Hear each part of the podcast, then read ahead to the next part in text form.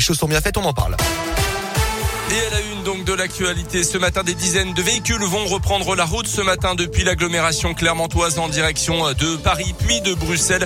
Le convoi de la liberté doit repartir aux alentours de 8 heures tout à l'heure du Zénith d'Auvergne en direction du Nord. La manif rassemble des antipasses, des antivax, mais aussi des gilets jaunes, des personnes qui luttent pour le pouvoir d'achat et contre la hausse des prix de l'énergie.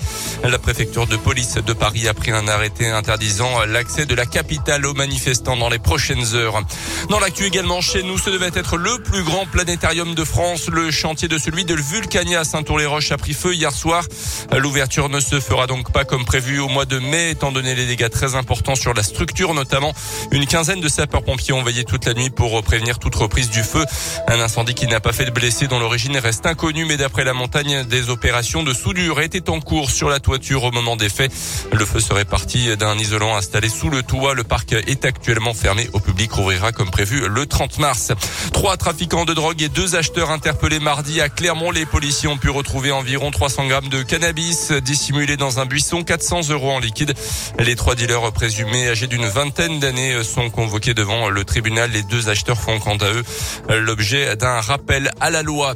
On en saura plus ce soir sur les changements à venir dans le protocole sanitaire à l'école. Les syndicats de profs ont été reçus au ministère de l'Éducation en début de semaine. Ils doivent de nouveau rencontrer le ministre aujourd'hui.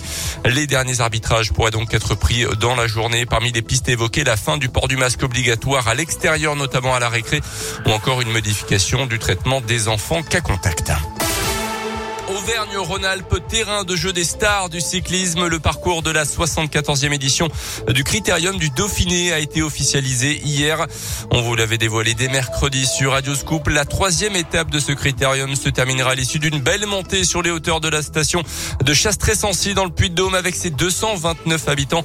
Cette commune deviendra la plus petite ville-étape de l'histoire de la course. Une découverte du traceur de la course Gilles Ménian qui risque de donner des idées aux amateurs de vélo évidemment selon Bernard Thévenet, le directeur du Critérium du Dauphiné. C'est une belle montée. Bon, ça c'est peut-être évidemment c'est moins dur que le plateau de Solaison, ça c'est sûr, c'est moins sélectif. Hein. C'est juste que Sancy, quand on allé reconnaître, euh, Gilles Ménian était étonné que personne n'ait jamais eu l'idée de, faire une arrivée là-haut. Donc euh, on a été très heureux de recevoir cette candidature parce que ça, nous permet de faire découvrir de nouveaux, euh, nouveaux itinéraires, de nouveaux horizons pour les, pas seulement pour les coureurs, mais aussi parfois pour les, pour les cyclotouristes ou les cyclosportifs. Hein. Il n'y a pas beaucoup de gens qui connaissent cette montée, mais après, il y a certainement beaucoup de gens qui voudront venir la vers. Le critérium du Dauphiné, ça sera du 5 au 12 juin. Parcours complet à retrouver sur radioscoop.com et l'application Radioscoop. Un mot des Jeux JO d'hiver de Pékin avec la déception ce matin en ski alpin pour Tessa Worley en Super G. La porte-drapeau française termine loin du podium, 19e. On suivra à 8h le 15 km en ski de fond chez les messieurs.